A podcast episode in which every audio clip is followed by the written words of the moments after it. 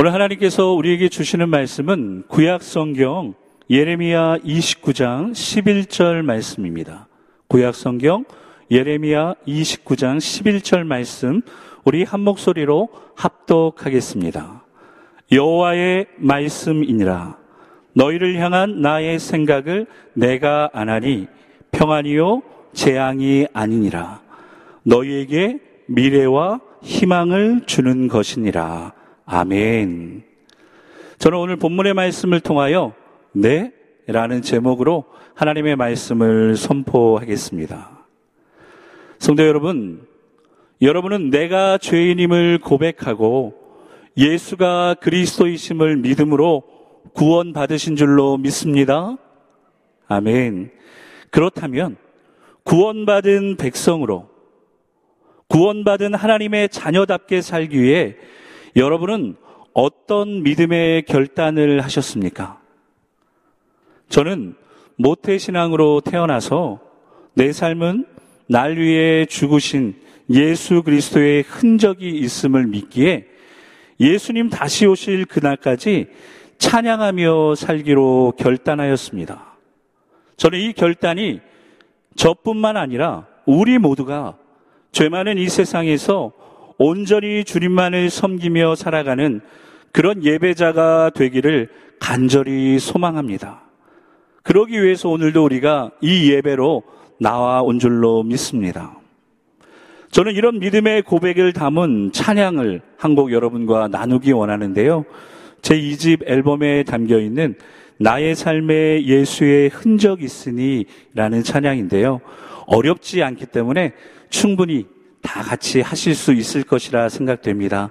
우리 같이 믿음의 결단으로 믿음의 고백으로 하나님 앞에 함께 찬송하겠습니다.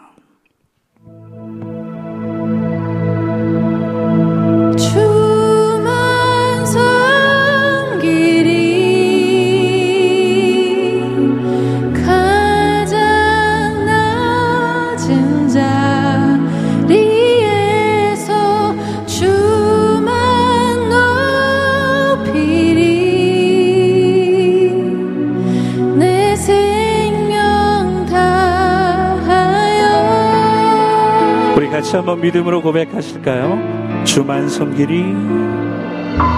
주만 섬기리. 가장 낮은 자리에서 가장 낮은 자리에 주만 높이리. 주만 높이리. 내 생명 다하여 내 생명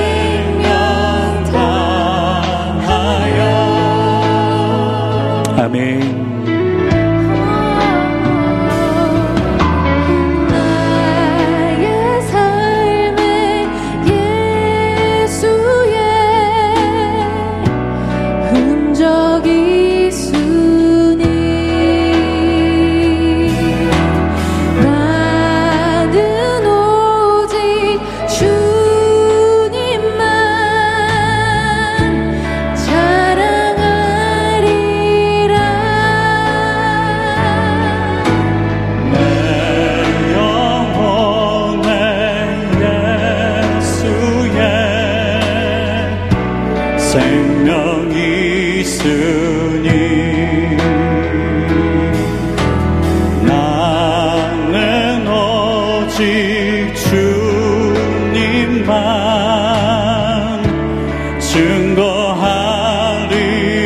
아멘. 믿음으로 고백하실까요?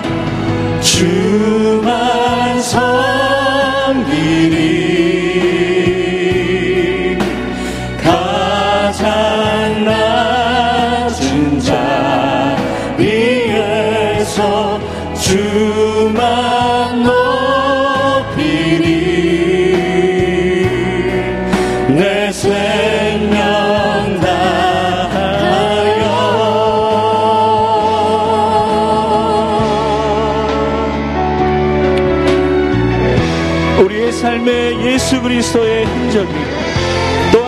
그리스도의 생명이 있음을 믿음으로 고백하신다면 우리 한 번 더 고백합니다. 주만 섬기. 가장 낮은 자리에서 가장 낮은 자리에서 주만 높이리 주만 높이리 내 생명 다하여 자 그렇게 믿으신다면 우리 힘차게 고백합니다. 어린 양 찬양하리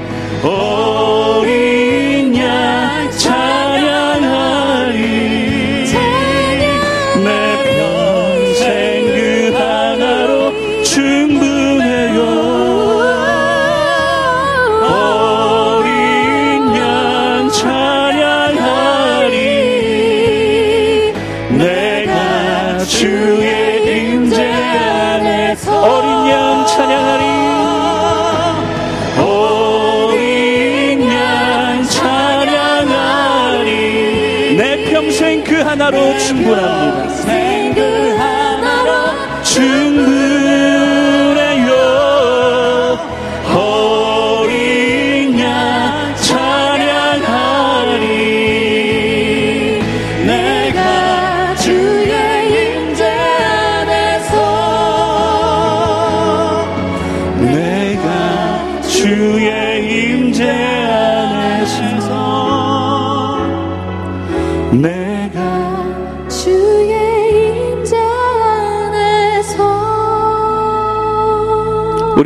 죽으시고 부활하신 그 예수님께 우리 큰 박수로 영광 올려드리겠습니다. 아멘. 이 믿음의 고백대로 살아갈 수 있다면 얼마나 좋을까요? 이 믿음의 결단대로 하나님이 기뻐하시는 삶을 살아간다면 얼마나 행복하겠습니까? 그런데 우리는 연약하고 부족하기 때문에 믿음의 고백대로, 믿음의 결단대로 살지 못할 때가 많습니다. 주만 섬기고 주만 높이기 위해 가장 낮은 자리로 내려가기를 결단하였지만 어느새 주님보다 더 높은 자리에 서 있는 제 자신을 발견합니다. 주님보다 내가 더 섬김을 받으려고 하는 모습을 보게 됩니다. 어린 양 한 분만을 찬양하기로 내 평생의 그 하나로 충분하다고 말했지만요. 나의 입술에는 찬양보다 불평이, 감사보다 원망이 더 많을 때가 많이 있습니다. 오늘 본문의 말씀의 배경도요, 믿음의 결단대로, 믿음의 고백대로 살지 못한 이스라엘의 역사상 가장 암울한 그런 상황입니다. 바벨론 느부갓네살 왕이요, 예루살렘을 정복하고 약 1만 명 정도의 이스라엘 사람들을 포로로 잡아갑니다. 바벨론의 포로로 잡혀간 사람들은요, 자신들의 앞날이 어떻게 될지 알지 못하기에 너무 두렵고 힘든 상황입니다. 이때 하나님은 선지자 예레미야를 통하여서 이스라엘 백성들에게 말씀하기를 시작하십니다. 혹시 오늘 이 자리에도 믿음으로 살아가기를 원하지만 내일 일을 알지 못하기에 두려움 속에 계신 분들이 있으십니까? 믿음의 고백대로, 믿음의 결단대로 살지 못하여 혹시 고난 속에 계신 분들이 있으십니까? 그렇다면 이제 말씀하시는 하나님을 통하여 오늘 하나님이 주시는 은혜를 경험할 수 있기를 주님의 이름으로 축복합니다.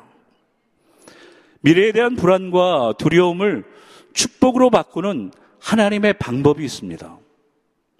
미래에 대한 불안과 두려움을 축복으로 바꾸는 첫 번째 방법은요, 오늘 최선을 다하는 것입니다. 언제 최선을 다하는 것이라고요? 오늘입니다. 오늘. 우리 길지만 예레미야 29장 4절에서 6절까지의 말씀 함께 읽어 보겠습니다. 만군의 여호와 이스라엘의 하나님께서 예루살렘에서 바벨론으로 사로잡혀 가게 한 모든 포로에게 이와 같이 말씀하시니라. 너희는 집을 짓고 거기에 살며 텃밭을 만들고 그 열매를 먹으라. 아내를 맞이하여 자녀를 낳으며 너희 아들이 아내를 맞이하여 너희 딸이 남편을 맞아 그들로 자녀를 낳게 하여 너희가 거기에서 번성하고 줄어들지 아니하게 하라. 아멘. 가끔은요, 하나님의 말씀이 도무지 이해가 안 되고 납득이 안 되기 때문에 네, 내가 아니라 네? 이렇게 반응할 때가 있습니다. 지금 이 상황도 마찬가지입니다. 어떻게 내일 죽을지 살지를 알지 못하는 땅에서 집을 짓고 결혼을 하고 자녀를 기를 수 있겠습니까? 포로로 잡혀와 있기에 언제 어떻게 될지 모르는 상황인데 씨를 뿌리며 농사를 짓는 것이 말이 되는 상황입니까? 그러나 하나님의 뜻은 분명하십니다. 말씀대로 순종하는 것입니다. 말씀대로 순종하는 것. 그 이유가 무엇인 줄 아십니까? 우리 10절 말씀 함께 읽겠습니다. 시작. 여호와께서 이와 같이 말씀하시니라. 바벨론에서 70년이 차면 내가 너희를 돌보고 나의 선한 말을 너희에게 성취하여 너희를 이곳으로 돌아오게 하리라. 아멘. 지금 하나님은요, 이스라엘 백성들을 훈련시키십니다. 훈련시키십니다. 하나님이 정하신 70년의 훈련입니다. 70년의 훈련. 이 훈련이 끝나면 예루살렘으로 돌아갈 수 있습니다. 성도 여러분, 70년이란 이 시간은요, 이스라엘이 고난을 겪는 시간입니다. 그러나 믿음의 눈으로 바라보면요, 70년이란 이 시간은요, 이스라엘이 받을 축복을 준비하는 시간이 되는 것입니다. 똑같은 70년이지만요, 고난의 시간으로 보낼 것인지, 축복을 준비하는 시간으로 보낼 것인지, 그것은 내가 선택하는 것입니다. 똑같은 70년이지만, 고난의 시간으로 보낼 것인지, 축복을 준비하는 시간으로 보낼 것인지, 그것은 내가 선택하는 것입니다. 인생의 어려움이 찾아올 때 그것을 단순히 고난으로 받아들이면 일상생활이 무너집니다. 슬프고 괴롭고 힘들면 밥도 못 먹고요. 잠도 못 자게 됩니다. 그러면 일상생활이 다 무너집니다. 밥도 못 먹죠? 잠도 못 자죠? 그러면 일상생활이 되질 않습니다. 훈련의 시간을 고난으로 받아들이면 일상의 생활들이 다 무너져 버립니다. 그러나 훈련의 시간을 축복을 준비하는 시간으로 받아들이면 오늘을 살아갈 힘이 생기게 됩니다. 그렇기 때문에 오늘을 허비하는 것은요, 어리석은 일입니다. 오늘을 허비하는 일은 어리석은 일입니다. 오늘을 허비하는 것이 왜 어리석은 일이냐 하면 오늘이 쌓여서 미래가 되기 때문입니다. 성도 여러분, 오늘이 쌓여서 무엇이 됩니까? 미래가 됩니다. 벽돌 한 장은 쓸모 없어 보입니다. 그러나 그 벽돌 한 장이 쌓이고 또 쌓이면 벽을 만들 수 있고요. 벽이 세워지면 건물을 만들 수 있는 것처럼 저와 여러분의 인생도 마찬가지라는 것입니다. 인생의 어려움이 찾아와서 두려우십니까? 내일 일을 알지 못해서 걱정되십니까? 아무리 두렵고 아무리 큰 어려움이 찾아와도 이 시간들을 고난이 아니라 축복을 준비하는 시간으로 받아들이고 오늘을 열심히 살아가셔야 합니다. 이것이 가장 지혜로운 방법이기 때문입니다. 오늘이 쌓여서 미래가 되기 때문에 저와 여러분은요, 오늘을 기쁨과 감사함으로 지켜내야 하는 것입니다. 우리 일부 예배에 참석하신 성도님들은 이 영화를 보셨는지 안 보셨는지 제가 무척 궁금한데요. 쿵푸 팬더라는 영화가 있었습니다. 쿵푸 팬더. 저는 개인적으로 그 주인공이 저를 닮아서 이 영화를 참 좋아하는데요. 이 영화에 이런 대사가 나와요. 이런 대사가. 어제는 히스토리입니다. 어제는 히스토리입니다. 내일은 미스테리입니다. 내일은 미스테리입니다. 그러면 성도 여러분, 오늘은 무엇일까요? 오늘은. 오늘은 선물입니다. 오늘은 선물입니다. 어제는 히스토리예요. 지나갔습니다. 내일은 미스테리이기에 우리가 알 수 없습니다. 그러나 하나님은 저와 여러분에게 무엇을 주셨습니까? 오늘을 주셨어요. 오늘을 무엇으로 주셨습니까? 선물로 주셨다는 거예요. 이 선물인 오늘을 우리는 기쁨과 감사함으로 하나님이 나에게 주신 사명과 사역을 잘 감당함으로 최선을 다해 살아야 하는 것입니다. 하나님이 주신 선물이 오늘이라는 것을 여러분 잘 기억하시고 이 오늘을 감사하며 살아갈 수 있기를 예수 그리스도의 이름으로 축복합니다. 아멘. 오늘을 열심히만 살면 미래에 대한 불안과 두려움이 축복의 기회로 바뀔까요? 그렇지는 않습니다. 오늘을 열심히 살면서 미래에 대한 불안과 두려움을 축복으로 만들기 위해서 오늘 저와 여러분이 해야 할 일이 있습니다. 그것은 바로 하나님을 만나야 하는 것입니다. 누구를 만나야 합니까? 하나님을 만나야 합니다. 여러분이 이 예배에 나오신 목적이 하나님을 만나기 위하여 나오신 것 아니십니까? 포로 생활은요, 하루하루가 말할 수 없이 힘들고 고통스러운 날들입니다. 이런 이스라엘 백성들의 삶이 괴로운 삶임을 하나님께서 아시고 그 삶을 바꿀 수 있는 방법을 말씀해 주십니다. 우리 예레미야 29장 12절 13절 함께 읽겠습니다. 시작. 너희가 내게 부르짖으며 내게 와서 기도하면 내가 너희들의 기도를 들을 것이요. 너희가 온 마음으로 나를 구하면 나를 찾을 것이요. 나를 만나리라. 아멘. 믿으십니까? 믿으십니까? 그런데 왜 기도하지 않으십니까? 하나님은 분명히 말씀하셨어요. 힘들수록 기도해라. 부르짖어 나를 찾으라. 그러면 만날 것이다. 왜 힘들수록 기도해야 합니까? 왜 두려울수록 부르짖어야 합니까? 하나님이 만나 주시기 때문입니다. 하나님이 간절히 기도하는 자를 만나 주시기 때문입니다. 말씀대로 순종하지 않고 하나님을 떠나 죄를 지어 벌을 받는 이스라엘. 이 이스라엘 백성들이 뭐가 이쁘다고 하나님은 그 기도를 들어주시고 하나님은 만나 주실까요? 잘못된 길로 가는 자녀를요, 바르게 키워야 할 책임이 부모에게 있습니다. 그래서 부모는요, 잘못된 길로 가는 자녀를 호되게 꾸짖어야 할 때도 있습니다. 사랑하지만. 필요하다면 회초리를 들어야 할 때도 있습니다. 꾸지람을 듣고 회초리로 종아리를 맞은 자녀가 울다 지쳐 잠들었을 때 부모는 그냥 있지 않습니다.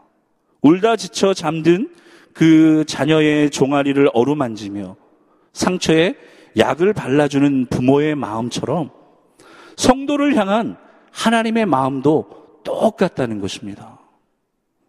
우리는 살아가면서 아무리 노력해도 우리의 힘으로 해결하기에는 어렵고 불가능한 일들을 만나게 됩니다. 그때 우리는 뭐라고 말합니까? 절망하면서 끝이라고 말합니다. 야, 이제 끝이다. 그러나 성도 여러분, 절망하며 절망적으로 느낄 때가 바로 기도할 때라는 것을 깨달아야 합니다.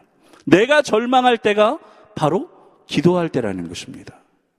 절망을 경험하며 끝이라고 느낄 때 우리가 하나님을 아버지라 부르며 기도하면 하나님이 우리를 찾아오십니다. 하나님이 우리를 찾아오시면요. 끝이라고 말했던 절망의 순간이 희망의 시작으로 바뀌게 됩니다. 이것이 은혜입니다. 그래서 우리가 끝이라고 말하는 그때가 바로 하나님의 시작이 되는 것입니다.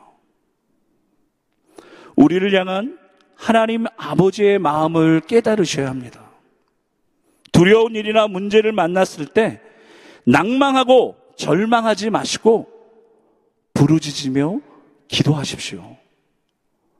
온 마음을 다해 기도함으로 아버지 되시는 하나님을 만나시는 저와 여러분이 되시기를 예수 그리스도의 이름으로 축복합니다. 마지막 세 번째로요. 미래에 대한 불안과 두려움을 축복의 기회로 만드는 방법은 소망을 가져야 합니다. 무엇을 가져야 합니까? 소망을 가져야 합니다. 오늘 본문 11절 말씀 다시 한번 읽겠습니다. 시작. 여호와의 말씀이니라. 너희를 향한 나의 생각을 내가 안하니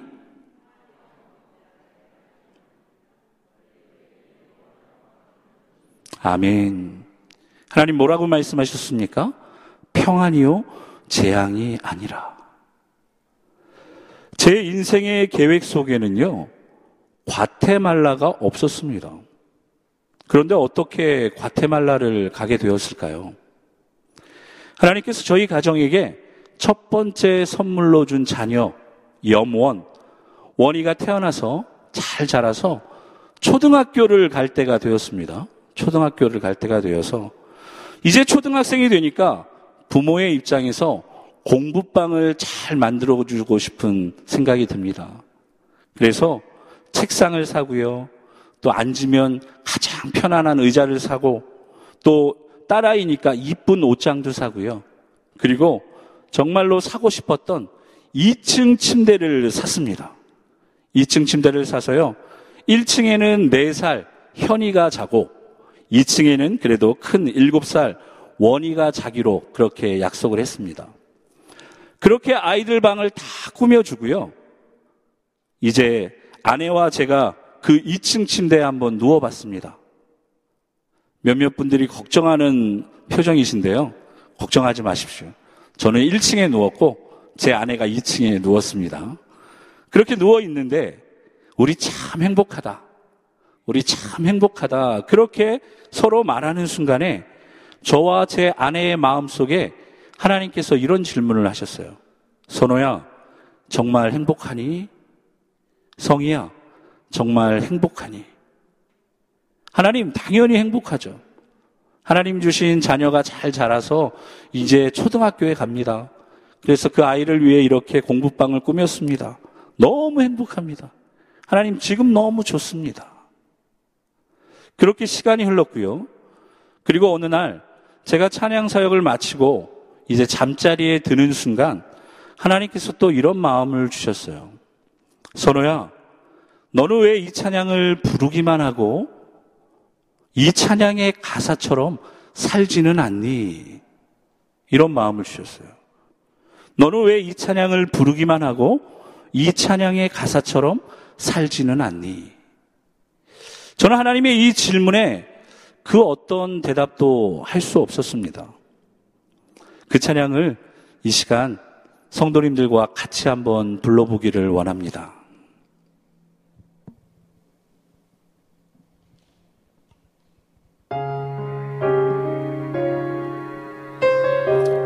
하나님이 찾으시는 사람은 예배자로 온전히 하나님 앞에 예배하는 사람입니다.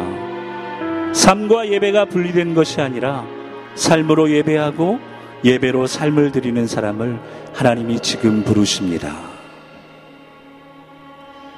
아무도 예배하지 않는 그곳에서 주를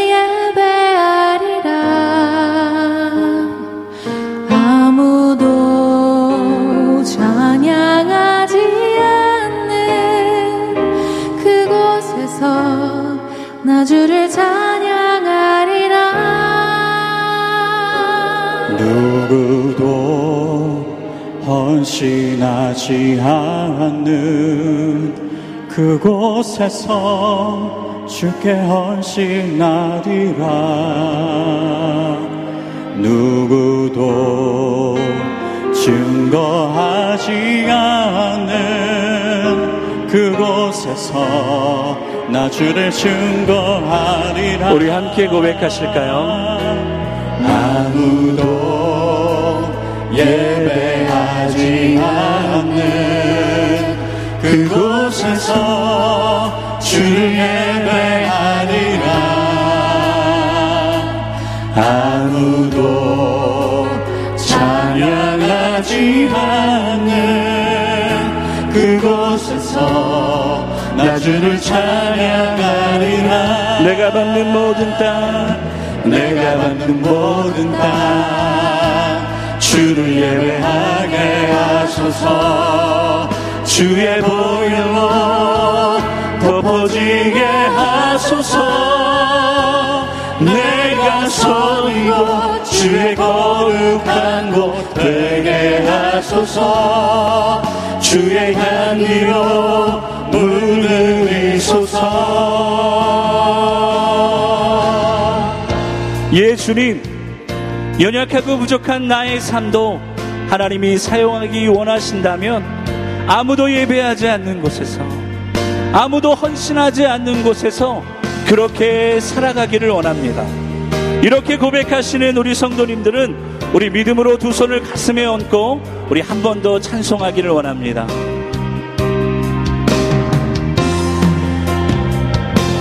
내가 받는 모든 땅 주를 예배하게 하소서.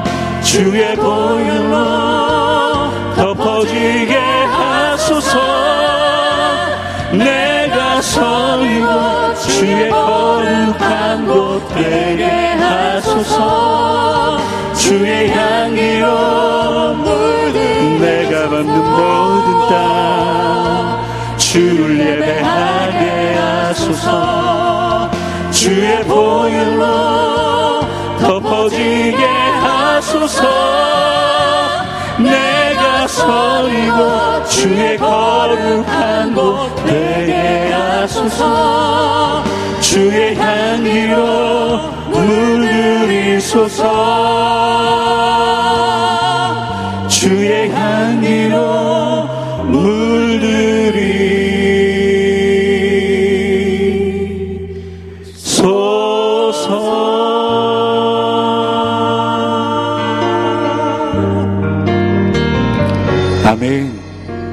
그렇게 되기를 간절히 소망합니다. 이 찬양은요, 예배자라는 찬양입니다. 예배자. 아무도 예배하지 않는 그곳에서 예배하리라. 아무도 찬양하지 않는 그곳에서 나 주를 찬양하리라. 누구도 헌신하지 않는 그곳에서 헌신하리라. 누구도 증거하지 않는 그곳에서 나 주를 증거하리라. 내가 밟는 모든 땅 주를 예배하게 하소서. 주의 보혈로 덮어지게 하소서. 내가 선 이곳 주의 거룩한 곳 되게 하소서. 주의 향기로 물들이소서. 저는 이 예배자 찬양이 만들어진 2003년도부터 수백 번, 아니 수천 번 이 찬양을 불렀습니다. 이 찬양을 부를 때요, 수많은 선교사님들이 결단하고 헌신하며 선교지로 떠나셨습니다. 또한 수많은 청소년, 청년 집회에서 이 찬양을 부르며 청소년들과 청년들이 아무도 예배하지 않는 곳으로, 아무도 헌신하지 않는 곳으로 가라고 선포했습니다. 정말 수많은 청소년, 청년들이 자신의 삶을 하나님 앞에 결단하고 헌신했습니다. 성도 여러분, 이 예배자 찬양이 끝나는 마지막 부분에 제가 뭐라고 혹시 멘트를 했는지 기억나십니까? 제가 이 찬양이 끝나는 마지막 부분에 이렇게 멘트했습니다. 아멘. 그렇게 되기를 간절히 소망합니다. 이 멘트에는요, 하나님, 저 청년들의 삶이, 하나님, 저 선교사님의 삶이 이 찬양의 가사처럼 그렇게 되기를 간절히 소망합니다. 그런 마음으로 선포했습니다. 그런데 하나님께서 원하신 것은요, 제 삶이 이 예배자의 찬양의 가사처럼 제 삶이 이 멘트처럼 그렇게 살기를 원하셨던 것입니다. 그래서 하나님께서는요, 한 번도 들어보지 못했던 나라, 어디에 있는지도 알지 못했던 나라, 과테말라로 저를 인도하셨습니다. 제가 과테말라를 가기 전에 인터넷에 검색해 보니까요, 과테말라는 여행 경보 지역이더라고요. 여행 경보 지역. 여행 가도 위험한 나라에 가서 산다라는 건 정말로 큰 어려움이었습니다. 그래서 왜 이런 여행 경보 지역이 되었는가? 과테말라에 있는 대한민국 영사관의 정보를 보니까요. 과테말라는 하루에 15명이 피살되고 하루에 4건 정도의 실종 사고가 일어나는 곳입니다. 제가 그래서 이걸 한 달로 계산해 봤더니요. 한 달에 약 450명이 피살되고요. 자살이 아닙니다. 다른 사람이 죽는 사건이 450명. 그리고 120건의 실종 사고가 일어나는데 대부분 실종 사건이 일어나면 시체로 발견된다고 합니다. 못 찾는다는 것이죠. 그래서 여행 경보 지역입니다. 특히 과테말라 수도인 과테말라 시티는요, 치안이 가장 안 좋기 때문에 여행을 가더라도 시티는 가면 안 되는 거예요. 그 나라의 수도인 그 시티가 가장 치안이 안 좋은 곳입니다. 유엔 보고서에 의하니까요, 과테말라 국민은 30세 이전에 목숨을 잃을 확률이 9%라고 합니다. 그러니까 쉽게 말하면요, 1000명 중에 100명은 30살 되기 전에 죽는 거예요. 1000명 중에 100명은. 왜 그런가 봤더니 과테말라는 가장 많은 불법 총기가 유통되고 살인, 강도, 납치, 마약 사건의 검거율이 2%도 안 되기 때문에 그런 결과가 나온 것입니다. 제가 이런 사실들을 알게 되고요. 제 아내에게 절대로 인터넷에 과테말라를 검색해 보지 말아라 그랬어요. 절대로 인터넷에 과테말라를 검색해 보지 마라. 그런데 이미 다 알고 있는 표정이더라고요. 다 검색해 본 거죠. 그런 상황 속에서 제가 묵상하던 말씀이 오늘 예레미야 29장 11절의 말씀이었어요. 우리 한 번 더 믿음으로 읽겠습니다. 너희를 향한 나의 생각을 내가 하나니 평안이요 재앙이 아니니라. 너희에게 미래와 희망을 주는 것이니라. 하나님 뭐라고 말씀하셨어요? 평안이요 재앙이 아니니라. 저는 이 말씀을 읽으면서 하나님께 이렇게 따졌습니다. 하나님, 20년 넘게 수고하고 그렇게 고생하고 노력해서 얻은 이 사역의 열매들을 이 사역의 결과들을 다 내려놓고 한국을 떠나서 하나님 말씀대로 순종하여 과테말라에 가는 것이 어떻게 평안입니까? 재앙이지. 사랑하는 부모님, 사랑하는 가족들을 뒤로하고 알지도 못하는 그 머나먼 땅으로 가는 것이 재앙이지 어떻게 평안일 수 있습니까? 그런데 하나님께서 다시 예레미야 29장 11절 말씀을 읽게 하셨습니다. 우리 한 번 더 믿음으로 읽겠습니다. 여호와의 말씀이니라. 너희를 향한 나의 생각을 내가 아나니 평안이요 재앙이 아니니라. 너희에게 미래와 희망을 주는 것이니라. 아멘. 처음에는 평안이요, 재앙이 아니라. 이 말씀이 들어오면서 하나님 앞에 원망하며 불평했습니다. 그런데 두 번째 들어온 말씀은 미래와 희망을 주시는 것이래요. 미래와 희망. 미래와 희망을 주시면 한국보다 더 좋은 나라로 가야 되는 거 아닙니까? 한국보다 더 선진국으로 가야 미래와 희망이 있는 것 아닙니까? 그런데 과테말라에 도무지 이해가 되지 않고 말도 되지 않는 이 말씀, 이 말씀을 읽고 또 읽으며 묵상할 때 하나님께서 제 마음 속에 소망이라는 단어를 생각나게 하셨어요. 소망. 이 소망이란 말에는요, 기대하다, 쳐다보다, 참을성 있게 기다리다 라는 뜻이 있어요. 기대하다, 쳐다보다, 참을성 있게 기다리다.